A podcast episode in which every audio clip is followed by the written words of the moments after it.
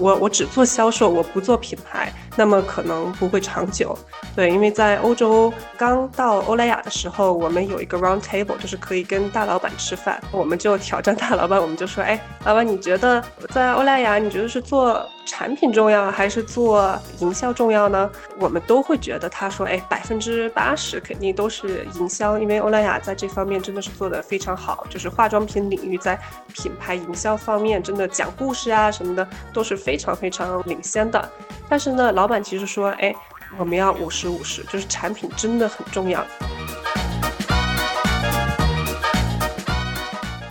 在多元文化交流中碰撞有趣行业观点。Hello， 大家好，我是 Jim， 我是 Amy， 欢迎来到出海早知道。出海早知道是由一站式红人营销平台 Relay Club 出品的播客。我们希望通过对话来自品牌 K O L 营销的朋友们，以优质的内容为听众提供不一样的营销视角，洞察海外市场商业机遇。我们今天邀请到前欧莱雅中国区的数字营销负责人，现在是迈瑞斯品牌出海的创始人 Lisa 于。首先感谢 Lisa 今天参加我们的播客录制，我们今天其实为你准备了很多问题，我们有很多想要讨论和了解的，然后也希望能够进一步了解你的背景啊，以及在出海领域的经历。在录制播客开始之前， Lisa 先跟我们的听众朋友们打个招呼吧。Hello Hello， 大家好，我叫 Lisa， 非常开心今天在 Relay Club 出过这个视频里面做嘉宾，非常感谢邀请。然后其实我们跟 Lisa 认识的故事其实跟 podcasting 是也有关系的，之前也是有另一个 podcast 叫上海站，然后其实 很, 很巧的点是今天的 podcast 其实我们也在上海录、嗯呃、那么另外一个 podcast 就是关于这个广告方面的一些话题，那有两位主播，一个叫 Bryce， 一个叫 Ali， 二位是很久以前在这个广告行业就是算是两个大佬、嗯、然后他们做这个内容是英文的博客，放在一些海外的平台，包括什么 Apple Podcast、Spotify 这种。然后录制完这个 podcast， 就是这个 Bryce， 就是其中一个他们的主播把 Lisa 介绍给我、嗯、那之后我们单独去安排一次就是线上的沟通，然后发现其实我们有很多可以聊的话题。之前我们认识 Lisa 之后，觉得她其实个人的故事然后在做的事情非常有意思，因为有一段时间其实是在中国做一些本土市场的一些工作，目前就是在德国也是帮很多这些中国公司出海，然后在海外找到新的机会和市场。首先我们可能想知道更多关于这个 Lisa 的背景，以及她之前的这个职业发展的一些关键的步骤。 Lisa 首先稍微介绍一下自己，然后再就是开始跟我们的听众们讲，就是你做现在的工作之前你在做什么样的一些事情。我呢其实是德国华裔，就是我从小出生长大在德国，然后呢但是从小就说中文，因为家里啊、呃、爸爸妈妈呀、啊、其实第一语言是中文。然后呢在英国上完大学以后，我的第一站吧，我的 career 的第一站是在德国的欧莱雅，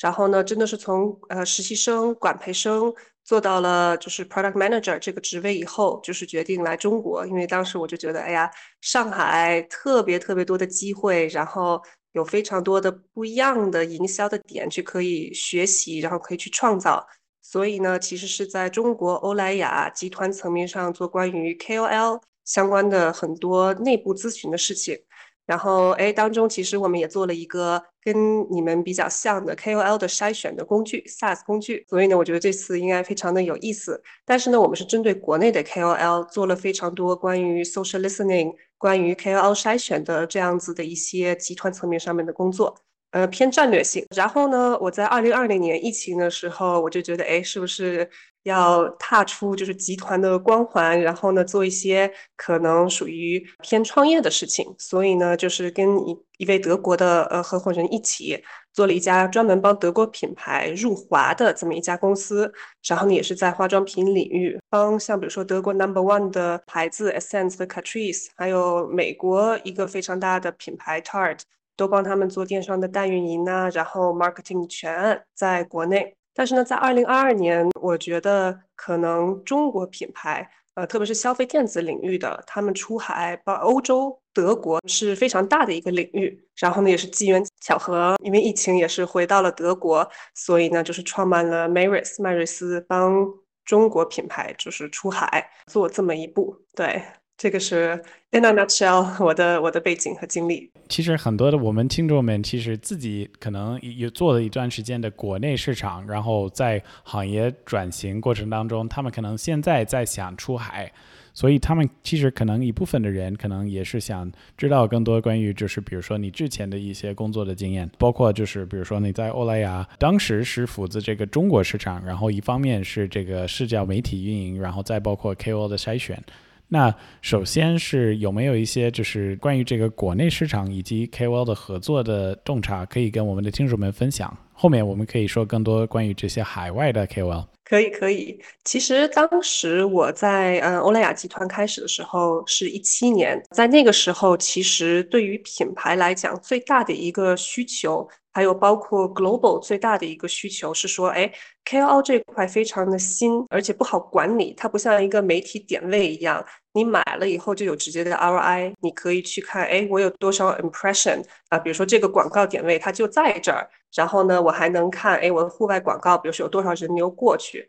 那么 K O L 这一块呢是相当于不透明的，在二零一七年，而且你是跟人打交道，所以的话呢会有很多的 risk legal risk， 哎，包括如果 K O L 今天不开心了，内容拍得不好，你如何去采买啊，去管控啊，也不能说管控，或者说去管理啊，或者说 keep 这个 relationship。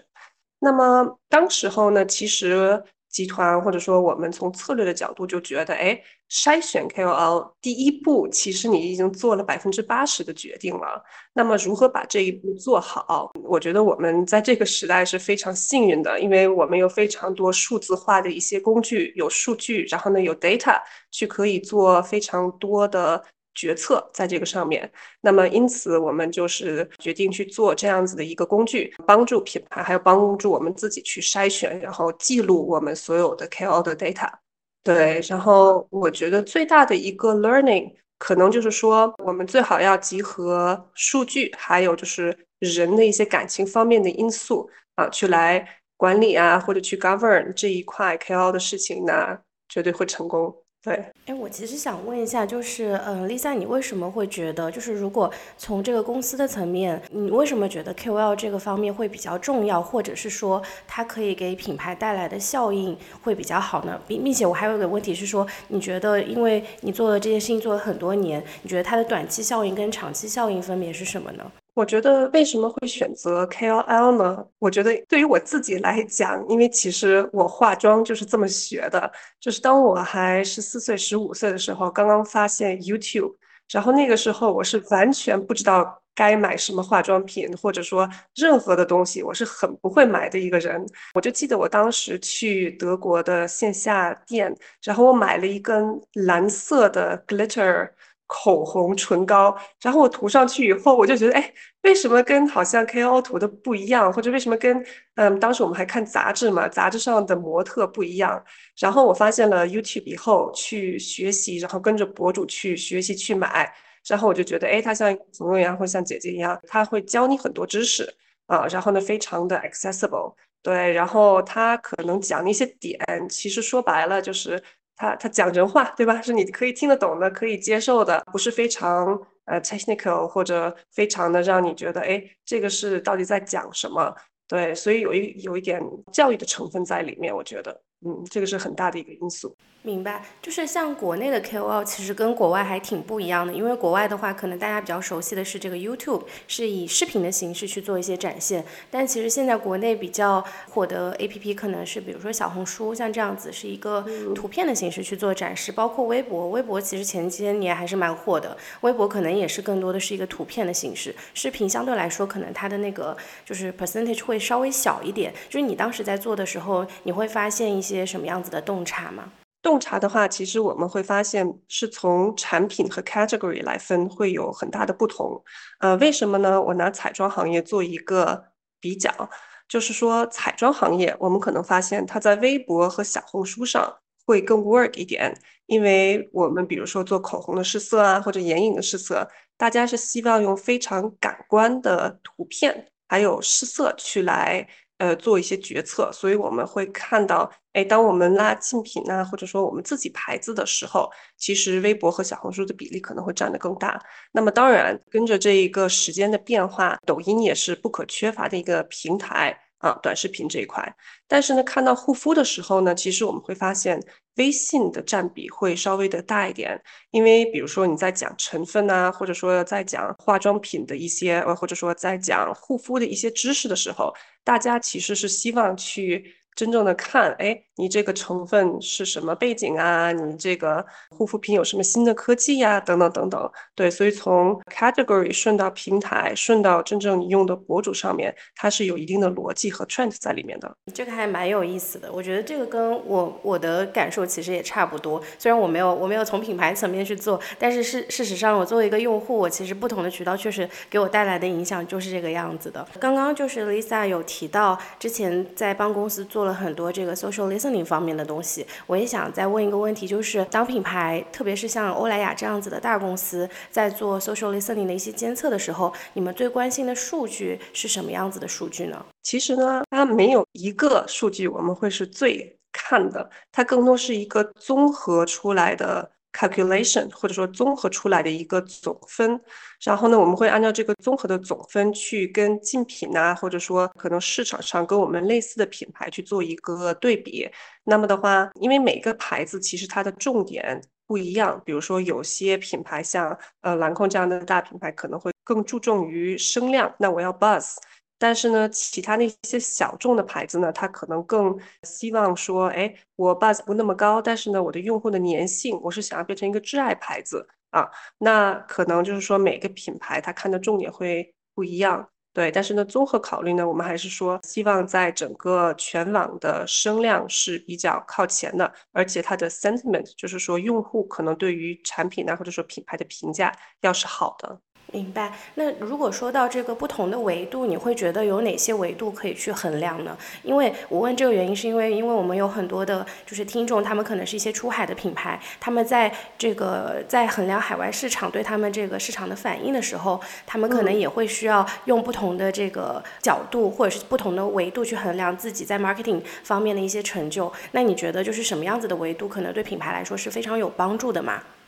了解了解，我觉得有三个吧。第一个就是 buzz， 就是呢，用户在各个社交媒体平台上有多少次提到我啊，不管是 K O L 啦，媒体也好，对吧？我有多少次被提到，这个就是非常量化的一个 K P I。那么我觉得这个是比较简单而且直观的。那么像比如说 Apple， 它你如果一搜索的话，不管是 Google Trend 啊，或者说 Social Listening， 它都会排在非常前面啊。就是 buzz 是第一个。第二个呢，我们简称为 N S R， 就叫 Net Sentiment Rate。这个呢，可能是一个 analysis， 是说，哎，有多少人说这个东西是好的？那么，比如说，我再拿 Apple 举例子，有很多人说，哇，我爱死 Apple Phone 了。那么，可能我们就会把爱作为一个 positive 的 sentiment。那么有人说，哎，其实，哎呀，电池太短啊，或者说不好用啊，然后呢，跟 Apple 这个词放在一起的话，那么可能就是一个不太好的一个 sentiment。那么就是你的 N S R， 你的 net sentiment。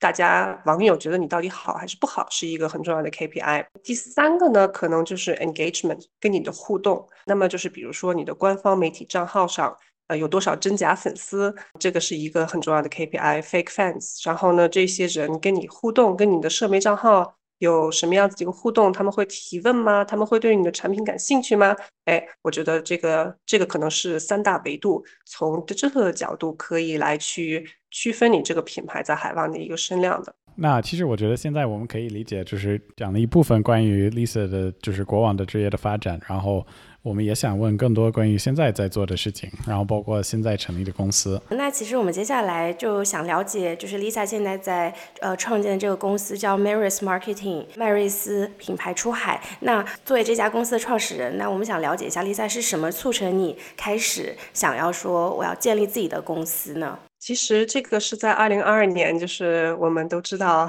四月份上海这个 lockdown 的时候。那么我是非常幸运，因为我也是两年没有回家了，然后我正好买的是三月三十号的票回德国，就是在前天晚上他虽然把我的票 cancel 了，但是呢我非常幸运又抢到了四月一号的票，所以呢我是在机场真的是睡了二十四个小时以后顺利登上了那个汉莎、呃、航空，在四月一号就正好回到了德国这边。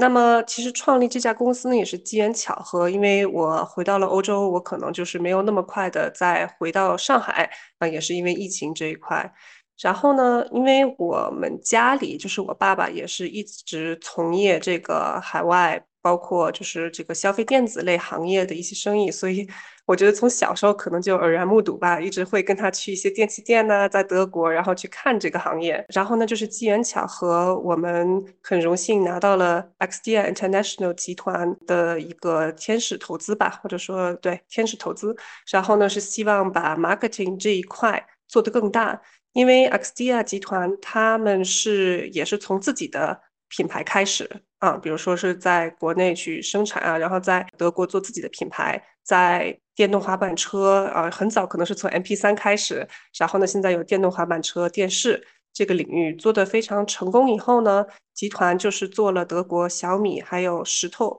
Roborock 的一个代理，嗯，然后呢做线下渠道非常非常的成功。然后呢因为集团是从整个的海外仓库，我们是有自己的三个仓库在德国这边，包括渠道，包括它有自己的一个电商 D 二 C 渠道，这方面非常完整和成熟了。但是呢因为时间的变化，呃，我们集团的老板童总也是非常的有这个 vision， 他就觉得哎，石头其实比如说哈，或者小米他们也是靠品牌力才能在海外站稳脚跟，所以的话对跟我们这边就成立了一家合资公司 Mavericks Marketing， 去帮可能集团的整个品牌啊，包括我们之后会孵化的一些品牌啊，去做更好的一个品牌营销服务。明白。那你们现在如果是看客户这边的话，你们一般和什么类型的客户或者企业合作呢？我们这边的话是比较垂直在这个 三 C 消费电子领域的 e-mobility 是一大块，就是像现在非常火的 e-bike， 我, 我也听到有很多投资人在看这个领域，就是那个电动的自行车，还有电动滑板车在这两年非常火，就是所谓的 e-scooter，啊，就是在整个 E V 行业这一块的。另外一块就是消费电子，像小型家电呀，智能的一些 smart home 的东西，或者说在德国非常火的是智能的扫地机器人，嗯，然后可能还看到的一个 trend 是 outdoor battery， 德国人欧洲人比较喜欢在户外去做 camping， 那么肯定是需要户外电池一个产品去来帮助他们维持正常的一个生活。对，嗯，我们主要是在这个领域去来对做一些 business。 当时其中一个做的案例其实也刚提出了，就是 Tarte， 那能不能给我们介绍更多关于这个案例以及就是为什么那么成功？当时 Tarte 呢是后面在我的创业德国公司做的，那么 Tarte 和 Essence 呢其实都非常成功。那么主要原因是说我们帮助这个海外品牌，因为它海外的基因，它的品牌，它的一个人设其实已经非常的成立了。像 Tarte 它最火的一款是它的遮瑕膏，那么它整个的品牌的调性啊，偏就是紫色，偏偏 edgy 一点，然后呢偏可能稍微的 bold 和疯狂大胆一点，是这样子的一个风格。那么其实我们把这个牌子带到国内的时候，我们选择的 K O L 也好，我们选择这个品牌设计的调性也好，哎，或者我们去做任何关于品牌的事情都不能离开它可能在美国的一个基因。那么在化妆品领域的话，当然 K O L 是有非常大的一个 impact 和作用啊，所以的话不管是在美国还是在中国也好，我们都是去用其实是偏 K O L 的一个策略去把这个牌子做成功的。那目前 Lisa 你们公司有在帮一些中国的客户去做就是出海这件事情吗？其实我们只帮就是中国的客户去到欧洲来啊，或者说在德国做一些做一些 marketing。 对，然后呢我们是 focus 在品牌和营销这两个方面上面。对，因为我觉得其实做品牌和做营销是两件不同的事情。明白。那因为我们的很多听众他们是这个出海的品牌可能是创始人啊，他们可能也想要把自己的品牌或者是产品卖到欧洲，那你觉得就是如果用一句话去介绍你们公司现在在做的事情，呃、可以帮我们介绍一下吗？ Maris 是帮中国品牌做欧洲出海的一家综合品牌营销公司啊。那么呢，在品牌方面呢，我们是希望达到中西结合的这么一个 vision， 或者说这样子的一个使命啊。那么在营销层面呢，我们其实真的希望就是达到品效合一，因为特别是你刚才聊到一些创始人初创品牌，大家肯定还是很关注销售的啊，所以呢，我们是希望达到品牌和销售能达到一个品效合一的这样子的一个效果。在某种程度上，其实我跟 Lisa 的故事还挺相似，因为我之前也是帮一些西方国家的公司进入中国市场，最早是在诺基亚这个手机公司上班，在只是很久以前，估计在 Amy 还在上高中学的时候，我在做这个事情。然后再往后就在做那个李杰石，就是一个快消品公司，他们有什么地露啊、威婷啊这种品牌，然后他们也是想要做一些社交媒体运营在中国市场。后来就是因为就是越来越多的这些中国公司开始出海，我们自己就是转型，然后就成立这个 Relay， 就是我们之前的视频制作公司，然后最近的这个 Relay Club 就是我们现在的这个红人营销的平台。所以在某种程度上我觉得就是很有共鸣，就是跟 Lisa 的故事听到她的一些洞察。那关于这个如何进入一个新的市场，我觉得首先想问一个点，因为之前 Lisa 其实跟很多的这些比较大的就是比较成熟的西方国家的品牌，特别是比如说澳大利亚，帮他们进入中国市场，当时可能会有一些独有的挑战和机会，和就是当时就是遇到的一些问题。那现在的挑战是不一样的，就是目前 Lisa 在做的事情是帮助一些中国出海公司进入德国市场。所以我觉得首先可能要问一个问题关于挑战，因为很多听众们就是听我们的节目，很多是这些出海公司的负责人，所以第一个问题是这些中国公司进入德国市场，或者说的更大一点这个西方市场，他们会遇到什么样的一些障碍和挑战？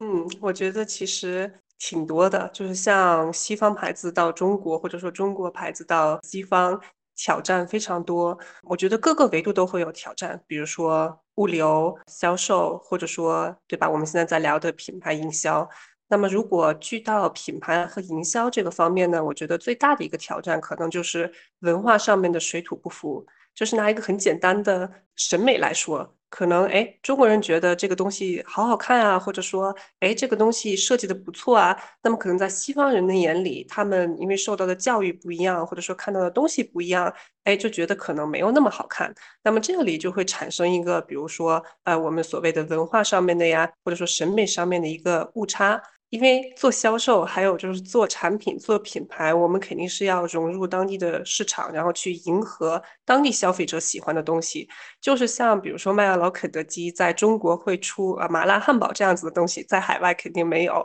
所以他们也是来迎合中国的消费者，对吧？口味啊，或者说的一些喜好啊，这个是非常明显的。所以我觉得有一些国际上面的牌子在这一块在入华的时候已经做的是非常好了。当然呢，在做非常好的同时，我们也看到很多 case 它是踩到坑的啊，比如说有一些很大的 P R crisis， 最简单的来说是翻译错误，对吧？把一个词儿翻译错了，然后在中国的这一个 culture 里面，它可能是其实是一个不太好的一个代表词。那我觉得这个是一个比较明显的一个挑战，去说，哎，我作为一个中国品牌，我想要在欧洲站稳脚跟，那么这个就意味着欧洲或者说美国或者说海外的消费者，他也要爱我的牌子，或者他也要喜欢我的产品啊。那么呢，这个挑战我们如何来去做一个链接，我觉得这个是一个比较比较明显的，因为我们可能是逐渐要从纯产品和这一个卖货的这么一个领域去做搭建品牌的这么一个建设。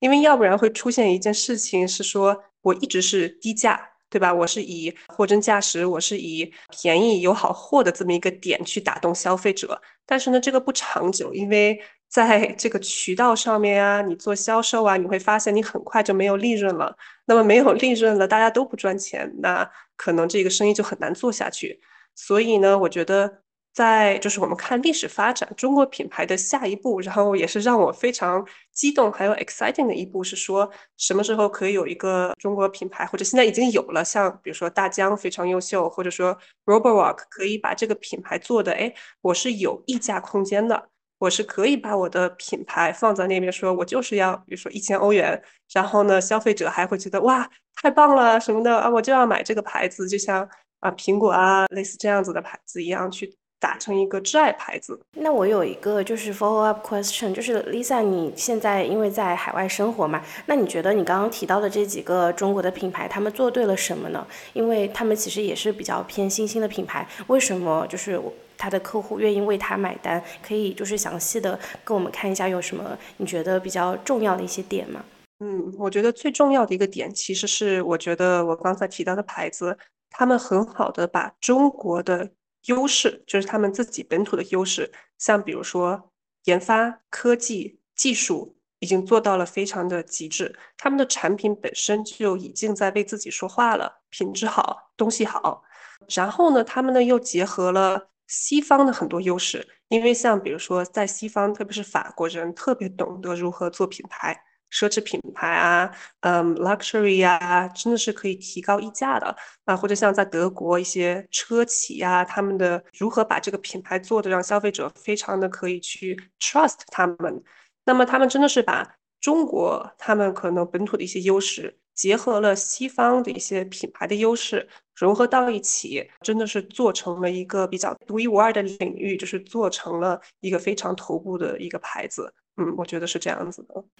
所以就是品牌其实挺重要的，不能只有产品部分，品牌也要做得很好才可以。是是，其实其实在这里呢有一个非常有意思的故事，就是刚到欧莱雅的时候，我们有一个 round table， 就是可以跟大老板吃饭。然后呢，因为我们都是做 marketing 的小伙伴，所以呢我们就挑战大老板，我们就说，哎，老板你觉得嗯，在欧莱雅你觉得是做产品重要还是做那个那个营销重要呢？嗯，然后呢其实我们都会觉得他说，哎，百分之八十肯定都是营销，因为欧莱雅在这方面真的是做得非常好，就是化妆品领域在品牌营销方面真的讲故事啊什么的都是非常非常领先的。但是呢老板其实说，哎，我们要五十五十，就是产品真的很重要，因为就算你营销做得好，我 recruit 了一个 consumer， 他买到了你的产品，那可能这个东西不好用，你不会再有回购的，那一个没有回购的牌子其实就是不是一个好的牌子，不是一个健康的牌子。所以呢当然我们要先把第一步做好产品，那么我们如果再加上非常优秀的品牌营销的话，那么就是哎，真的是 very very good， 因为就是这样子你可以就是一加一大于三的那种那种感觉，去增加整个产品和品牌的一个效益，这样子可以更长久。然后我们其实也想问你，你不仅仅就是了解很多关于这个中国市场还有海外市场，其实目前就是公司具体来做的其中一个事情是帮一些中国公司在德国市场成功。其实很多的听众们可能包括我跟 Amy 经常遇到的这些公司，他们可能比较看重的是美国市场或者北美市场，或者偶尔他们也会说欧美市场，就这么广泛的一个地方就是欧美或者外国市场，如果这是最广泛的话。其实我们可能想知道，就是这个德国市场为什么对于这些中国公司来说是一个应该要考虑的市场？因为其实聊到出海，就是除中国以外所有的市场都叫都叫出海，那么其实我觉得这个话题很大，然后呢真的想要做出海成功、嗯、其实不容易，因为你有那么多国家，而且每个国家都非常的细分，对吧？东南亚跟欧洲完全不一样，欧洲跟美国也完全不一样，那么肯定就是说很多牌子如果瞄准的话都会先去选择美国市场，或者呢其实我觉得很多品牌他们会去做亚马逊作为一个出海的主要渠道来去做、嗯、那么当然前几年也有很多牌子做的是非常成功的，但是呢我们现在看到的一个 trend 是说，因为亚马逊它也会缩紧它的一个商家的 collection， 我们也看到有很多的品牌可能就是被迫下架呀，或者说没有办法再去 rely on 这个渠道，像比如说 Google 啦、Meta 这样子的 advertising， 就是我们所谓的广告和营销会越来越贵，呃，不比从前了、嗯、对，从前的话可能我开一个亚马逊的店，我投 Google 的关键词，我做 Meta， 我很快就可以获取新客，然后获取流量。但是呢现在、嗯、因为我们的这个 supply， 就是 supply 是指产品呃大于 demand， 就是大于了我们可能消费者可以去购买的一个购买力。所以的话呢现在可能要做的是精就是非常精细化的这么一个运营。那么在这个时候呢是说可能品牌作为自己出海的一个策略和定位就要去考虑了，我是想要去做 mass。那么 mass 呢不像以前一样我做亚马逊然后呢做 Google 可能我就是能成功，还是说我想要去真的深耕一个市场，然后呢去真正做到一个可能我们说嗯就是国际化的一个品牌。那么我觉得可能北美啊和欧洲的就是就是所谓的含金量会稍微的高一点或者说重一点，因为毕竟北美和欧洲这边的消费就是不管是 G D P 也好啊或者说购买力也好啊会相当的就是说高一点。那么就是取决于我们、嗯、我们的自身品牌的一个定位。那如果我是想说哎我这个产品我就是想要做东南亚或者说印度市场或者说非洲市场，那我觉得也是完全 OK 的。但是如果我们是 benchmark， 像比如说大疆啊或者像石头啊小米华为这样子的，那我觉得欧洲和北美市场肯定是呃不可缺少的一个部分。那么如果我们再聚焦到欧洲、嗯、因为欧洲其实挺难做的，就是我觉得我说我说实话，因为呃我们有英法德西意啊、呃、这五大五大国家，那么每个国家可能又文化呀或者说语言又不同。但是呢在欧洲的这个可能五大国家里面，德国还是经济最强的一个，而且呢它整个的一个在欧洲这个位置也是比较比较强的，然后包括经济啊购买力也是最就是最好的一个。就是我们现在其实看到很多中国品牌出海，如果选择欧洲的话，第一站是先把德国做好，嗯，然后呢再去做呃比如说意大利啊西班牙呀法国啊这边。对，相对来说这些中国公司会不会有什么优势或者有什么样的比较好的机会，就是如果能够在比如说德国市场或者欧洲市场成功的其中一些原因，能不能跟我们分享？嗯，我觉得机会非常非常的大，因为我觉得在国内特别是深圳或者说可能有一些 cluster， 就是特别是在消费电子领域的这一个研发技术和产品还是非常非常领先的。包括我也听到有些像采访啊或者说去过 C E S 的朋友可能会觉得哎，这些技术可能我在国内已经看到过了啊，特别是在 E V 在呃新能源电车这个这个领域。所以我真的是相信中国这几年就是近二十年的发展，就是从科技领域啊或者说从研发技术层面到达了一个非常巅峰的这么一个时代。那么这个呢是一个非常好的护城河，就是说可能一些别的公司海外的公司没有那么快可以追上的。那么如果在这个时候把一个非常好的产品和技术，就我就是拿比如说扫地机器人来去说，或者我们最近也在做玻璃的机器人，就是擦窗户的机器人，或者说电动滑板车啊这个这个领域，那么其实中国的科技是非常领先的。那可如果可以把这这么好的产品带给海外的用户，我觉得这个本身就已经是一个非常大的一个优势了。那我们也有其中一个就是点，我们觉得 Lisa 也算是一个专家，是这个 K O L 营销，之前也是帮很多的西方的这些品牌像欧莱雅在中国市场做这个 K O L 的相应的一些营销项目。与此同时现在也是知道就是 Lisa 也是帮助不少的这些中国品牌在欧洲去做推广，那能否给我们分享一些就是点关于红人营销在国内，就是在中国国内以及在海外，特别是在德国或者在欧洲这两个领域有什么不同？能否就是描述一下就是 不, 不同的一些就是点和区别？嗯，可以。我觉得可能自身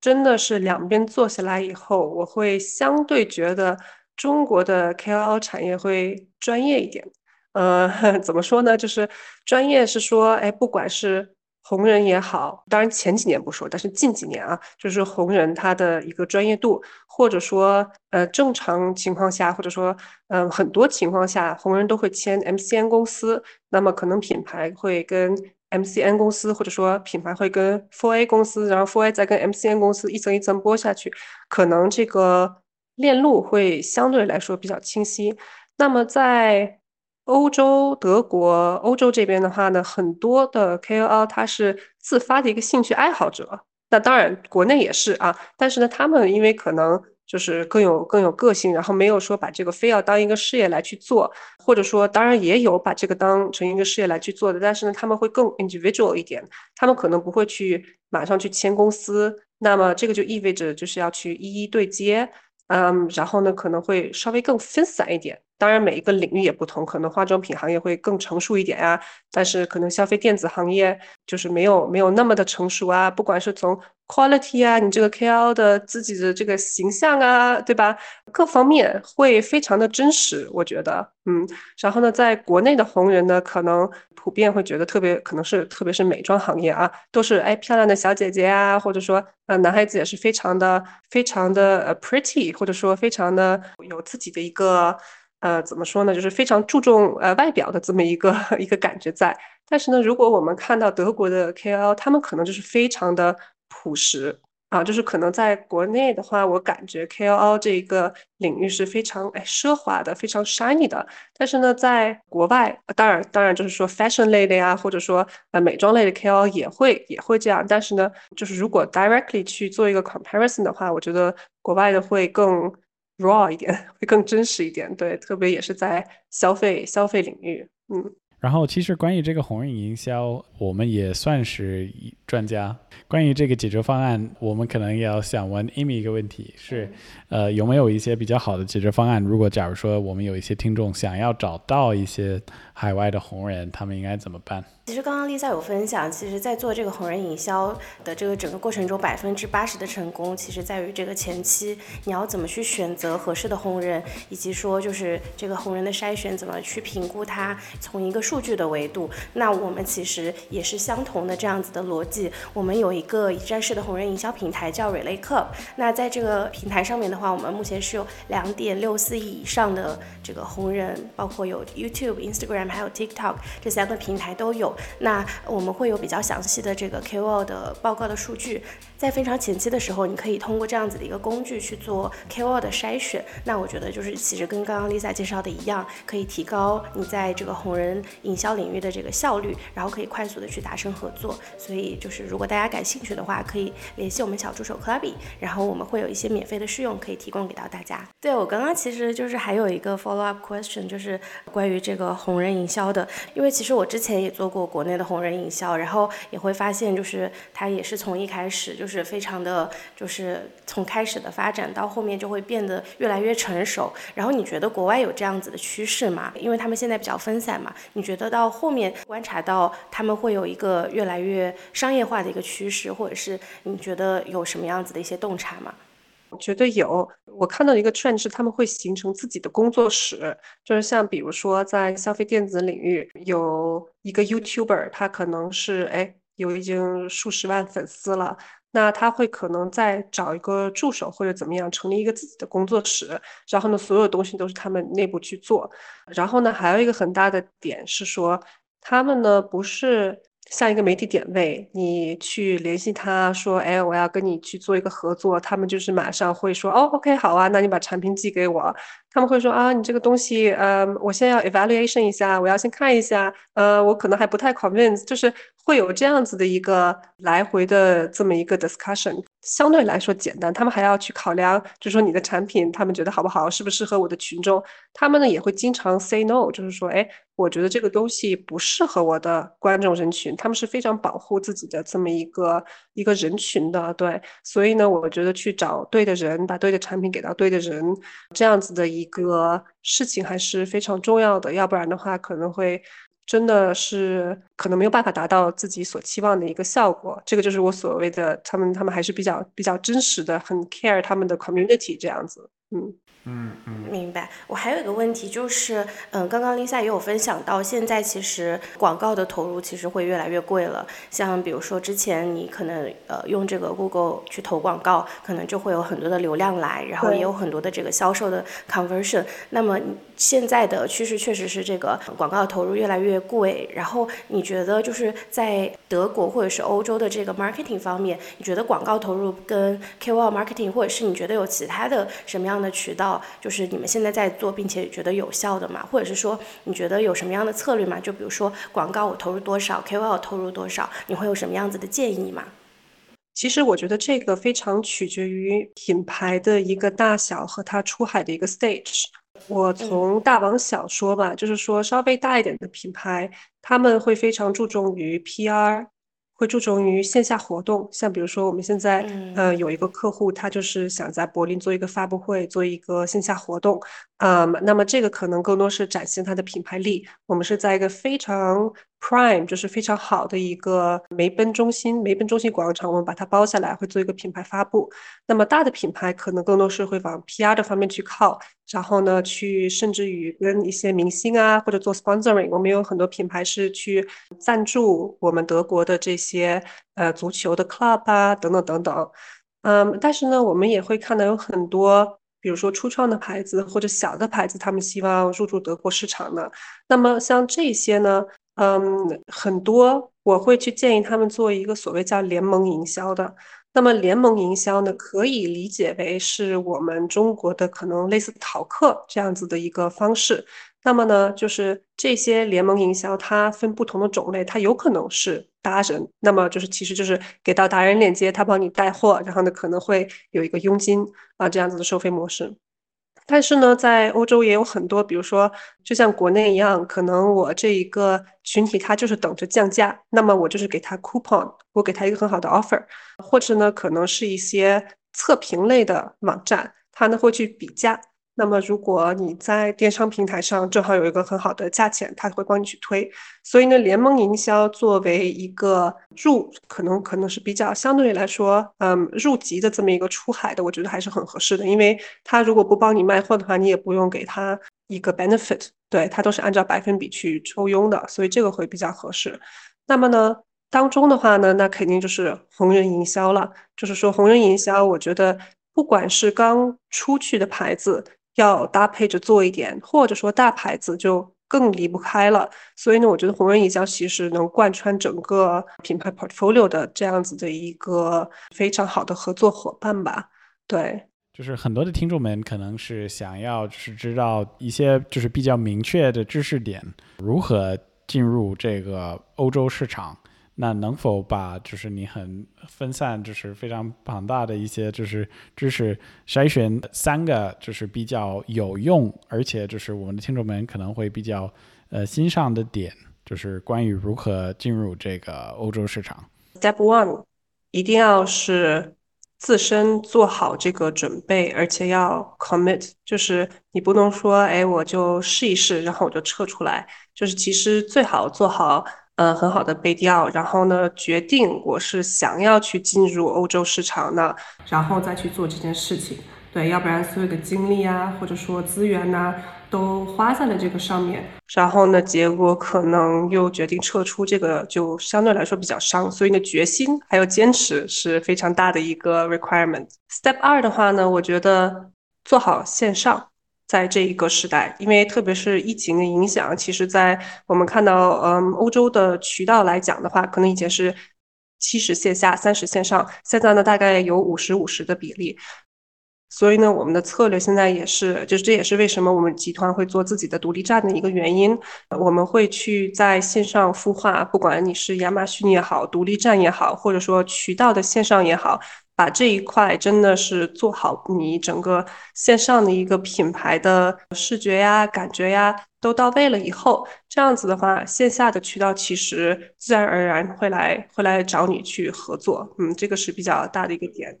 那么第三个呢，其实就是可能也是我们公司的一个呃愿景或者说 value， 是说做好中西结合，然后品效合一的这样子的一个感觉。因为要不然的话，我一定要坚持把中国的一套玩法放到欧洲来的话，或者说一定要坚持我我只做销售，我不做品牌，那么可能不会长久。对，因为在欧洲，他这边的人也好，或者说消费者也好，他其实更看重的是你长期的一个发展。我可能会一直买你这个品牌，呃，或者说一直去呃跟随你这个品牌。嗯，所以我觉得这三点肯定是离不开的。然后说到这三个点，可能要说到三个别的问题。然后这是问题是什么？是每次我们邀请一个很好的嘉宾到我们的节目参与，我们会准备一个 quiz。然后这 quiz 的一些问题是呃，我们会就是从我们的嘉宾的就是生活背景想一些就是比较合适的一些问题，